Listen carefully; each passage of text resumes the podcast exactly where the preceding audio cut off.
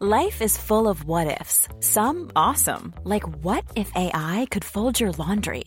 And some, well, less awesome, like what if you have unexpected medical costs? United Healthcare can help get you covered with Health Protector Guard fixed indemnity insurance plans. They supplement your primary plan to help you manage out of pocket costs. No deductibles, no enrollment periods, and especially no more what ifs. Visit uh1.com to find the Health Protector Guard plan for you. Millions of people have lost weight with personalized plans from Noom, like Evan, who can't stand salads and still lost 50 pounds. Salads, generally, for most people, are the easy button, right? For me, that wasn't an option. I never really was a salad guy. That's just not who I am. But Noom worked for me. Get your personalized plan today at Noom.com. Real Noom user compensated to provide their story.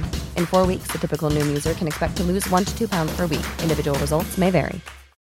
Since 2013, Bombas has donated over 100 million socks, underwear, and t shirts to those facing homelessness. If we counted those on air, this ad would last over 1,157 days. But if we counted the time it takes to make a donation possible, it would take just a few clicks. Because every time you make a purchase, Bombas donates an item to someone who needs it.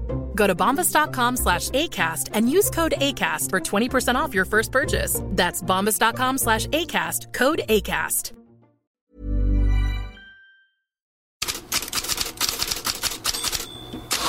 God morgon Fredrik Pavlidis. Du spelade Champions League igår. Vad har det skapat för rubriker? Det är omöjligt att inte fastna för Erling Braut Haaland.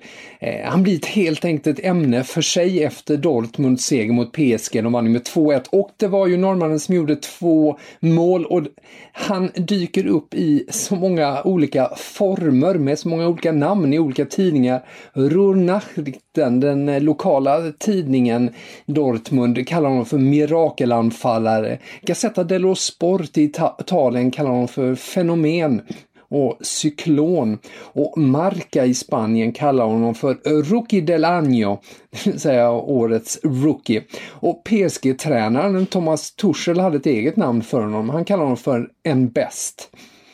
Eh, I Frankrike däremot var det faktiskt en annan profil som får störst rubriker nu i alla fall på morgonen här. Citat från Neymar som var ju väldigt blek i matchen men det han hade att säga får eh, är desto mer färgsprakande för den franska pressen. Han säger nämligen att det var svårt att spelarna inte fått spela på fyra matcher och att det var klubbens val. Han hade velat spela tidigare matcher och att de hade pratat mycket om och att han inte alls gillade beslutet men att de då eh, inte hade velat riskera honom. Och tidningarna i Frankrike, Le Parisien och RMC Sport, de har eh, även L'Equipe, de tolkade ju mer eller mindre som en attack på PSG. Så ur askan och i elden, det verkar ju vara brasilianarens melodi i Paris. Han och klubben är inte i fas med varandra helt enkelt.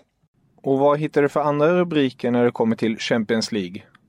Ja, Atleticos firande av segern mot Liverpool, för det var ju en stor grej. De vann med, med eh, 1-0, eh, men Andy Robertson i Liverpool tyckte att de firade som de hade vunnit hela mötet, det vill säga att de tog i lite för mycket. Och han tyckte dessutom att de eh, eh, tog i lite för mycket när de slängde sig på marken och att det irriterade spelarna och Jürgen Klopp, Liverpools tränare, menade att Atletico-spelarna helt klart och tydligt försökte få Mané utvisad. Och eh, han hälsar dem också välkommen till Anfield och att det inte var över ännu. Diego Simeone och sin tur, Atleticos tränare, han menar att de började vinna matchen redan när de kom till rondellen vid arenan. Det var där det eldiga mottagandet började med sång och bengaler som var ganska mäktigt. Och det lärde också bli returmötet, ett riktigt mustigt returmöte. Och apropå fans så ska, borde vi, bör vi ju nämna också att inför kvällens matcher att 50 000 åskådare väntade i Milano på San Siro. Vad är speciellt med det? Jo, det är ju Atalanta-fans, fans från Bergamo som åker dit. Det är ju där Atalanta spelar sina hemmamatcher och de möter Valencia. Och denna invasion av supportrar får affärer att stänga, skriver Gazzetta dello Sport. En lika märkbar lär det ju inte bli med fansinvasionen i Tottenham mot Leipzig. Men eh, José Mourinho kan ju dramatisera i alla fall. Han eh, fick ju igår eh, frågan om betydelsen av Sons skada och hur säsongen har varit eh, och eh, beskrev det då på detta vis. When we arrived we were in the um, minus 12 floor. We got the stairs and we start climbing. But immediately in the beginning the stairs they broke. So we were in trouble and we were finding a way to to try to to get. We found a way. We start climbing. Lots of work, lots of effort, and we start going and going and going. And when 11, 11 steps, 11 floor, we go, we go, we go. And when we are arriving on the fourth floor, which was when we wanted to arrive. Somebody come and took the stairs away. So now we are in trouble. Now we are with our arms in the balcony in the fourth floor. And now we have two options. One is to give up and fall and normally die because it's the fourth floor.